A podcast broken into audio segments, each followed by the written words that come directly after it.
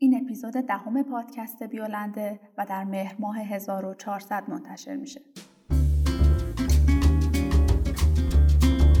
سلام، من هما هستم و قراره به همراه دوستم فاطمه شما رو به سرزمین شگفتانگیز زیست شناسی ببریم. به گوشه و کنار این دنیای پر رمز و راز و جذاب قدم بگذاریم و دانش خودمون رو در این هیته افزایش بدیم. برای دسترسی به لینک منابع مورد استفاده و مطالب تکمیلی ازتون دعوت می‌کنم از سایت ما با آدرس بیولوژیلند.com دیدن کنید. بیولند رو علاوه بر سایت از تمام اپلیکیشن های پادگیر مثل Castbox، Spotify، Anchor و ناملیک می‌تونید بشنوید. اگر دوست داشتید از ما و این پادکست حمایت کنید هم می‌تونید به لینک مربوط در سایت مراجعه کنید. فراموش نکنید که ما رو دنبال کنید و حتما نظرات خودتون رو با ما به اشتراک بگذارید. از شما دعوت می‌کنم که به این اپیزود گوش کنید. بدون شک صنعت غذا بزرگترین صنعت دنیا هست که فارغ از هر گونه شرایط اجتماعی، فرهنگی و بهداشتی به فعالیت خودش ادامه میده. هرچی که علم بیشتر پیشرفت می‌کنه و آگاهی مردم هم افزایش پیدا می‌کنه، این صنعت هم خودش رو تطبیق میده. توی این اپیزود اول در مورد ترندهای غذایی سالیان اخیر باهاتون صحبت می‌کنیم و بعد هم چند مورد از بارزترین اونها رو باهاتون به اشتراک می‌گذاریم. با ما همراه باشید.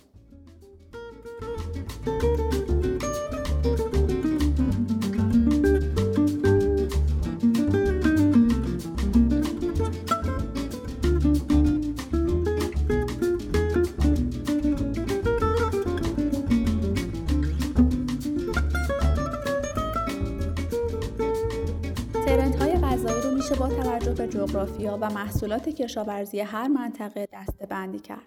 یکی از مهمترین این ترندها استفاده از غذاها با کاربردهای درمانیه. غذاهایی که علاوه بر رفع نیازهای روزمره ما یک ارزش افزوده هم داشته باشند. مثلا امگا 3 بیشتری داشته باشند یا آنتی اکسیدان بالاتری داشته باشند. برای سلامتی پوست و مو و دندان و استخوان مفید باشند. در واقع تقاضای مشتریان داره به سمت غذاهایی میره که سودمندتر هستن. مثلا میزان فروش سبزیجات که رنگ سبز تیره ای دارن در سالیان اخیر زیاد شده. چرا؟ چون رنگ تیره یکی از نشانه های میزان بالای آنتی اکسیدان، فیبر و حتی امگا 3 هستش. از طرف دیگه غذاهای تخمیری هم در سالیان اخیر خیلی رشد کردند. و در حال حاضر به عنوان اولین غذای فراسودمند که البته تحت عنوان سوپرفود هم اونا رو می‌شناسیم قرار می‌گیرن. انواع توت ها مثل توت فرنگی، تمشک و بلوبری، چای سبز، آووکادو و ماهی سمن هم جز این دسته از غذاهای فراسودمند هستند. این تغییر در نوع تقاضای مشتری مسلما روی بازار هم تاثیر داره و باعث میشه کمپانی های بزرگ به فکر ایجاد تغییراتی در الگوهای ساخت محصولاتشون بیفتن. مثلا شرکت نسله به سراغ تولید قهوه هایی رفته که نه تنها حاوی مواد پربیوتیک هستند بلکه مواد سودمند دیگه هم از جمله روغن نارگیل در اونها وجود داره. یه مورد دیگه فرمول های جایگزین مواد غذایی هستن. به طور طبیعی مواد غذایی می‌تونن شامل ترکیباتی باشن که برای خیلی از ماها آلرژیزا هست مثل گرده گل و گیاهان که چنین خاصیتی دارن. به همین خاطر خیلی از افراد ترجیح میدن سراغ غذاها و نوشیدنی هایی برن که یه فرمولاسیون متفاوتی دارن اما در این حال می‌تونن همون طعم و خاصیت رو داشته باشن یا حتی بعضی از افراد به علت رژیم های غذایی خاصی که دارن سراغ موارد جایگزین میرن. مثلا به جای پروتئین های حیوانی سراغ پروتئین های گیاهی میرن. یا به جای لبنیات حیوانی از جمله شیر و دوغ سراغ شیر بادام و سویا و کفیر میرن. از طرف دیگه خیلی از این مواد حساسیت به علت فراوری شدن غذاها در مراحل متفاوت ساخت اونها ایجاد میشه. به همین خاطره که غذاهایی که لیبل نان جی ام او دارن یعنی دستکاری ژنتیکی نشدن تقاضای بیشتری دارن. دستکاری ژنتیکی یعنی شما برای افزایش یه ویژگی خاص توی یه محصول بخشی از ژنوم اون رو تغییر بدین که خب قطعا ممکنه ساید افکت های زیاد و متفاوتی از خودش نشون بده. چه روی اون گیاه و حیوانی که شما دارین تغییر رو ایجاد می‌کنین چه روی مصرف کننده و یا حتی محیط زیستی که این محصولات داره داخل اونها پرورش پیدا می‌کنه. وسط البته که نمیشه از غذاهای نیمه آماده هم صرف نظر کرد. بازار این غذاها رشد عجیبی داشته مخصوصا توی کشورهای پیشرفته که ساعت کار طولانی وجود داره و خیلی از افراد اصلا فرصت آشپزی کردن ندارن. حتی شاید فرصت رستوران رفتن هم نداشته باشن. به همین خاطر تقاضای این دسته از مواد غذایی هم خیلی زیاد شده. به همین دلیل خیلی از شرکت ها به این فکر افتادن که گسترده این محصولات را افزایش بدن. در حال حاضر دیگه کمتر ماده غذایی هست که به صورت نیمه آماده پیدا نشه. از سیب زمینی نیمه آماده بگیرید تا انواع غذاهای دیگه.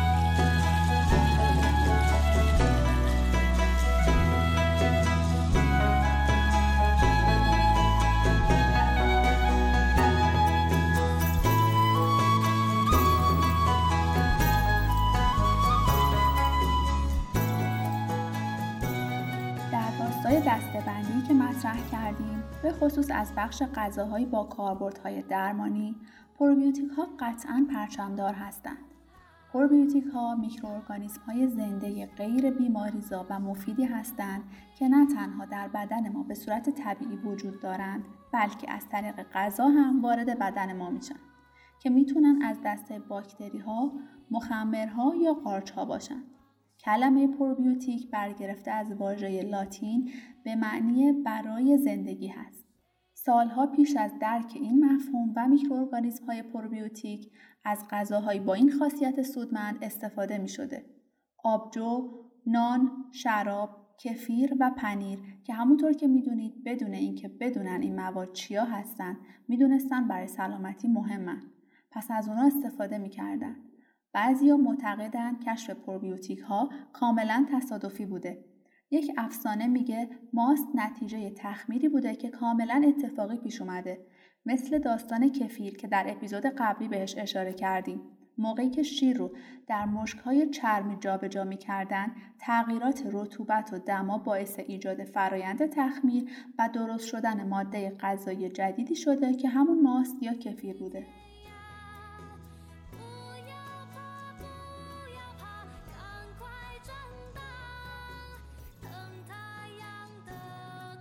به تداوم نسل بشر تاریخچه پروبیوتیک ها هم وجود داره. اولین موارد رو حدوداً ده هزار سال پیش پیدا کردن.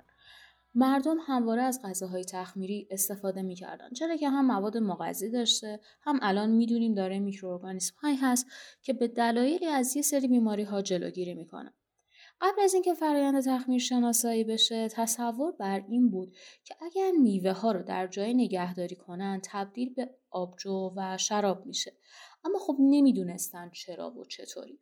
اسم این فرایند فرمنتیشن یا همون تخمیر گذاشته شد که از واژه لاتین فرور به معنی جوشیدن برگرفته شده. این اسم هم از اونجا اومد که مشاهده کردن ترکیب انگورهای له شده در وسلهای بزرگ داره یک حبابهایی هست که انگار یه جورایی داره میجوشه. متوجه شده بودن که اگر این مواد توی مدت زمانی کمی نگهداری بشن الکل خیلی زیادی توشون به وجود نمیاد ولی اگه طولانی مدت بمونن داره درصد بالایی از الکل میشن باستانشناسان مولکولی دانشگاه پنسیلوانیا متوجه شدند که اولین آبجو از برنج اصل و میوه تهیه شده و از مخمرها هم برای تخمیر اونها استفاده می شده. توی مصر باستان از ترکیب شراب و برخی گیاهان برای مصارف دارویی استفاده می کردن. برای هزاران سال اعتقاد بر این بود که خدای اوسیریس اولین کسی بود که شراب رو خلق کرد و اون رو نوشید. اما جالبه که بدونید طبق مطالعات پروفسور مگاورن آخرین یافته های باستانشناسی نشون میده که اولین ظرف نگهداری شراب در 550 سال پیش از میلاد مسیح در کوههای زاگرس در غرب ایران کشف شد. همزمان در منطقه شرقی هم این شواهد پیدا شد. توی کتاب مقدس هم گاهم به این غذاهای تخمیری اشاره شده. مثلا در جایی از کتاب مقدس گفته شده که حضرت موسی هم ماست رو از غذاهای مقدس می‌دونسته که برای قبیلش فرستاده شده. یا مثلا در فرهنگ یهودیان این اعتقاد وجود داره که شراب یه نوع مسکنه. در جای تلمود اشاره می‌کنه که Wine is the head of all medicines. Where wine is lacking, drugs are necessary. یعنی شراب سرآمد تمام درمان هاست و جایی که شراب نباشه حضور داروهای دیگه الزامیه. توی فرهنگ مسیحیت هم به همین صورته. شراب رو به عنوان نمادی از خون مسیح می‌شناسن. این موضوع در زمان یونان باستان هم وجود داشته. بغراس که به عنوان پدر علم پزشکی شناخته میشه بر این باور بود که شراب جزئی از یک تغذیه سالم است. با همه فوایدی که از سالیان دور تا به حال برای پروبیوتیک ها ذکر شده اما باید به این موضوع هم توجه داشته باشیم که به هر صورت پروبیوتیک ها میکروارگانیسم های زنده هستند و چالش های مربوط به خودشونو دارن. نکته مهم اینه که باید سعی کنیم با توجه به شرایط سنی و سلامتی خودمون تعادل جمعیت میکروبی رو حفظ کنیم. مثلا یکی از مشکلاتی که ممکنه در این خصوص ایجاد بشه اینه که هر میکروبی به صورت طبیعی بعد از ورودش به بدن یک شرایط محیطی خاص رو تقویت می‌کنه و همچنین یک سری فراورده های ثانویه تولید می‌کنه که ممکنه همین فراورده ها باعث ایجاد آلرژی در بعضی از افراد بشه. به همین خاطر با اینکه این محصولات طبیعی هستن اگر به منظور درمان بیماری می‌خواین ازشون استفاده کنین حتما تحت نظر پزشک این کار رو انجام بدید.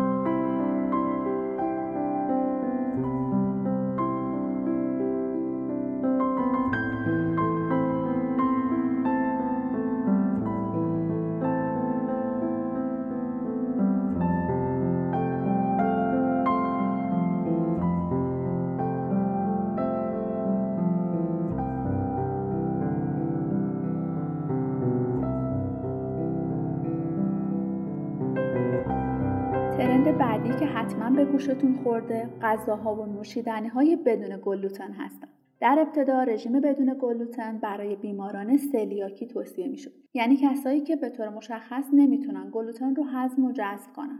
اما الان این مدل رژیم غذایی محبوبیت زیادی بین تمام افراد پیدا کرده. از ابتدای تاریخ بشریت گندم عضو اصلی رژیم غذایی آدمها بوده. از حدود ده هزار سال قبل زمان انقلاب کشاورزی کم کم افرادی پیدا شدند که به این ماده حساسیت نشون دادن و بعدها مشخص شد احتمالا به علت وجود پروتئینی به نام گلوتن هست. اما حالا واکنش هایی که ممکنه ایجاد بشه می‌تونه خود ایمنی، حساسیت زایی و یا موارد دیگه باشه. یعنی گاهن برخی از افراد با حساسیت مادرزادی به گلوتن به دنیا میان و یا اینکه تحت اثر محیط ممکنه که در طی زمان به گلوتن حساس بشن. تا سال 2017 حداقل 23 درصد از بزرگسالان ترجیح می‌دادند که از گلوتن خودداری کنند و الان میلیون ها نفر این رژیم رو در پیش گرفتن. دهه 1940 میلادی رژیم گلوتن فری کشف شد. داستان از این قرار بود که بعد از جنگ جهانی دوم در حالی که قحطی و گرسنگی خیلی جاها را فرا گرفته بود و غلاتی مثل گندم خیلی کمیاب شده بودند اما خیلی از افراد توی این حالت سلامتی بیشتری تجربه کردند یک پزشک اطفال هلندی به نام ویلیام کاردیک متوجه شد که این موضوع یکم عجیب به نظر می‌رسه. بنابراین اومد آمار مرگومی رو بر اثر بیماری قبل و بعد از جنگ به دقت بررسی کرد. سال 1944 زمانی که زمستان قحطی و گرسنگی رسید و مردم مجبور شدن میزان غذای دریافتیشون رو کاهش بدن و اون رو به 500 الی 1000 کالری در روز برسونن این موضوع باعث مرگ 20 تا 30 هزار نفر شد. نانی وجود نداشت که مردم بخوان مصرف کنن اما جالب اینجا بود که پزشک متوجه شد بعضی از بچه ها نه تنها وضع سلامتی بهتری دارن بلکه حتی اضافه وزن هم پیدا کردن این موضوع اون رو کنجکاو کرد و اینطوری شد که متوجه شد احتمالا این یک شرایط پاتولوژیک خاص به خاطر وجود ماده هست که در نان و یا بسکویت ها وجود داره. در دهه 1970 دانشمندان به این باور رسیدند که بیماری سلیاک بیشتر از اینکه آلرژی باشه یک بیماری خود ایمنیه چرا که وقتی این افراد غذای حاوی گلوتن می‌خورن بدنشون واکنش های بدی نشون میده. کم کم متوجه شدن این بیماری ارتباط ناشناخته هم با دیابت نوع یک داره. دهه 1980 مقاله منتشر شد در مورد افرادی که با این حال که رژیم بدون گلوتن داشتن بازم علائم مشابه افراد سلیاکی از خودشون نشون می‌دادن. و این موزل جدیدی در جامعه پزشکی بود. در طول سالها تحقیق و پژوهش در این حوزه همیشه اینکه این بیماری با سایر بیماری های دیگه مثل اوتیسم، ام و اسکیزوفرنی چه ارتباطی داره مورد بررسی قرار گرفته. اما خب فارغ از ارزش علمی این موضوع این تصور در جامعه به وجود اومد که شاید با تغییر رژیم غذایی بشه خیلی مشکلات دیگه رو هم حل کرد. خوشبینی غیرواقعی که در جای خودش معضلات بزرگی ایجاد کرد از جمله خودداری از مصرف دارو و حتی گسترش این صنعت غذایی تا سال 2013 صنعت غذاها و نوشیدنی های گلوتن فری تا بیشتر از 10 میلیارد دلار گسترش پیدا کرد. همون سال بود که FDA اعلام کرد بعد این غذاها حتما لیبل مورد تایید داشته باشن و اینطوری شد که توی مغازه ها و رستوران ها این بخش ها جای جدیدی برای خودشون باز کردن. تا قبل از اینکه این رژیم کشف بشه افراد به رژیم های از جمله موز و یا صدف رو می آوردن درسته که نمی‌دونستن چرا اما با خوردن این غذاها و نخوردن محصولات گندم خیلی حالشون بهتر بود. اما حالا چرا این دوتا ماده غذایی؟ خب صدف میزان زیادی روی داره که برای تمامی عملکردهای بدن لازمه. همچنین فقدان روی کافی در غذا می‌تونه موجب عقب ماندگی ذهنی بشه. پروتئین های صدف به خوبی قابل جذبن و یک فایده خیلی خوب دیگه اونا اینه که یک نوع قند خاصی دارن. ضمن اینکه بقیه موارد لازم مثل های متنوع و انواع اونها رو هم درون خودشون دارن. یکی از دلایل استفاده اونها در نوشیدنی های ورزشی هم همینه. از طرف دیگه رژیم موضوع صدف با اینکه اون علائم رو تا حد زیادی از بین می‌بره اما راه حل قطعی نیست. گلوتن در خیلی از غذاهای ما هست. نان پاستا، سریال، کیک و کوکی های مختلف. به خاطر اینکه بیس اولیه همه اینها گندمه. وقتی گلوتن رو در غذا دارید بدن کم کم شروع می‌کنه به تقویت سیستم ایمنی و آنتیبادی های لازم رو می‌سازه. از جمله IgA که این موضوع خودش باعث ایجاد پاسخهای ایمنی متفاوتی میشه مثل های پوستی البته میزان قابل تحمل گلوتن برای هر شخصی متفاوته. اما چیزی که مشخصه اینه که به وضوح میزان التهاب با قطع گلوتن کاهش پیدا می‌کنه. همونطور که اشاره کردیم لزوما بیماران سلیاکی گلوتن رو از غذاشون حذف نمی‌کنن. یعنی برای بقیه افراد هم می‌تونه مناسب باشه به خصوص خانم هایی که با سندروم PCOS درگیر هستن. خیلی از افراد مشهور هم به این رژیم رو آوردن از جمله جسیکا آلبا، میراندا کر، ویکتوریا بکام، لیدی گاگا و کارتنی کارداشیان.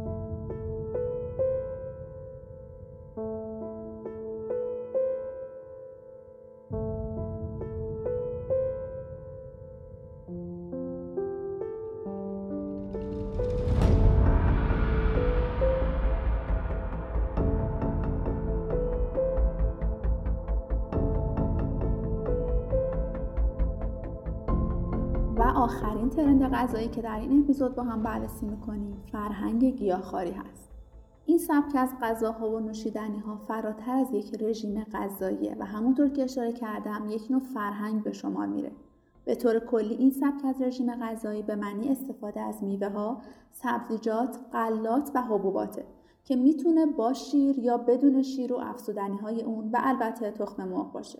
هر گونه گوشتی از جمله غذاهای دریایی هم از این رژیم حذف میشه. در ادامه بیشتر با انواع این رژیم غذایی آشنا میشیم. اولین بار این مفهوم احتمالا در مراسم مذهبی استفاده می شده. مثلا به عنوان یک مراسم پاکسازی. ظاهرا اولین بار هم در هند و مدیترانه شرقی کشف شده.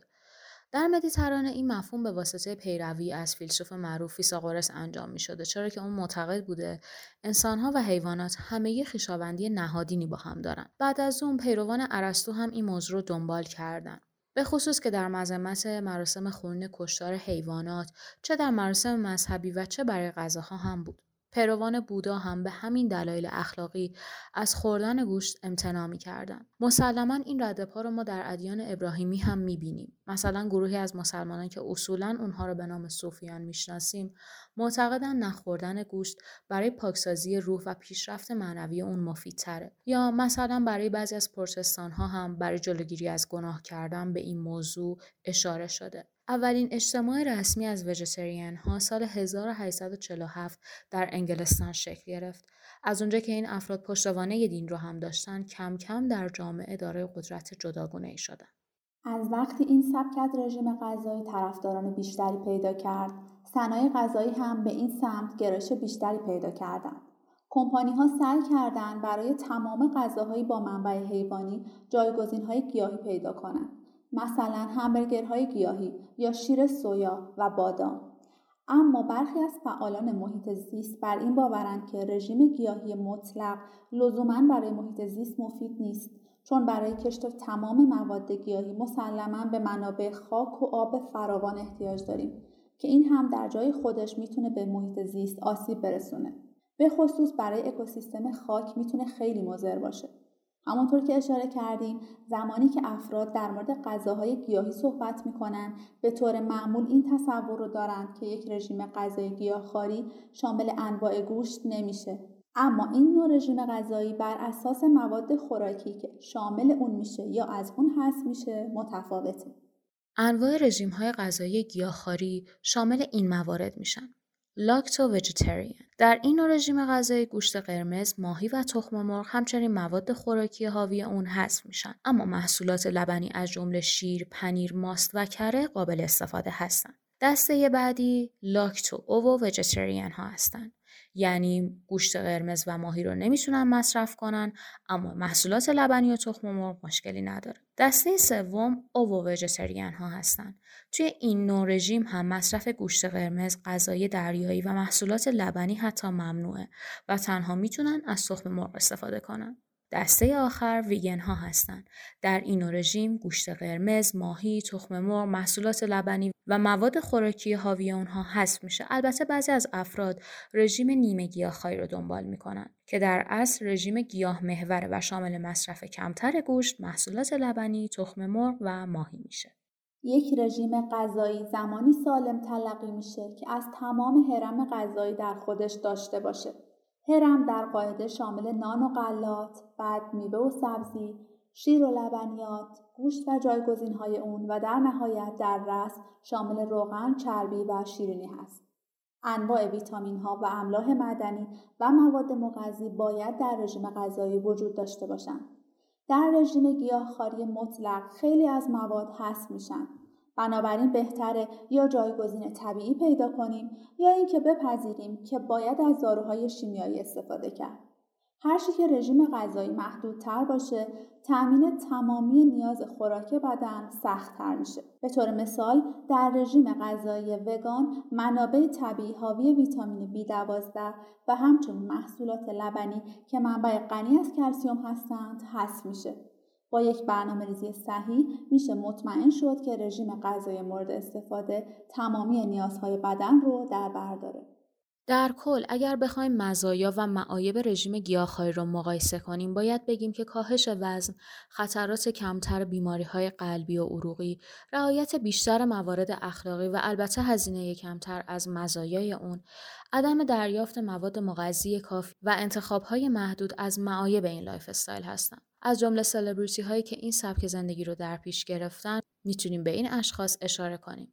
مایلی سایرس، لیام همسورث، مگان مارکل، آریانا گرانده، بندیکت کامبربچ، ناتالی پورتمن، بیل کلینتون، مدونا و وایکین فینیکس که البته در بخش بعدی مستندی با صداپیشگی این هنرمند توانمند رو بهتون معرفی می‌کنم.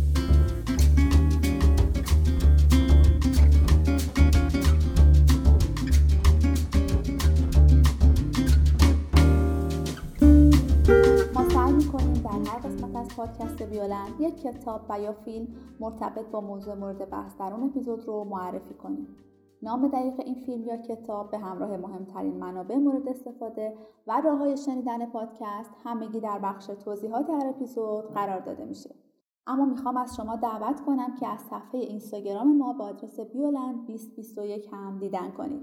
با مطالب جذاب و نکات جالبی روبرو میشید.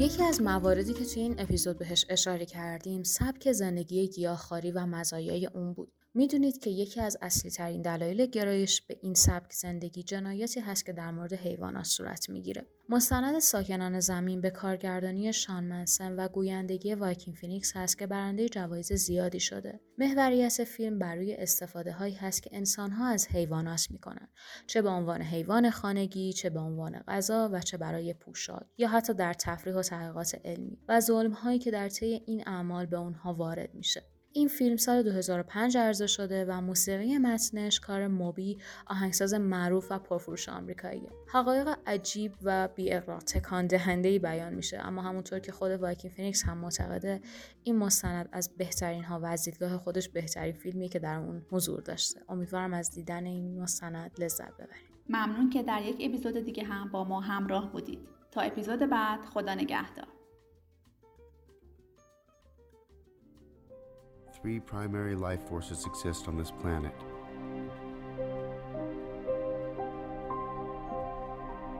Nature,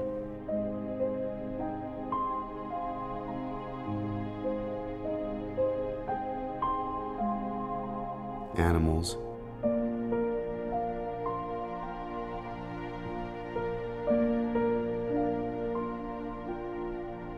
and humankind.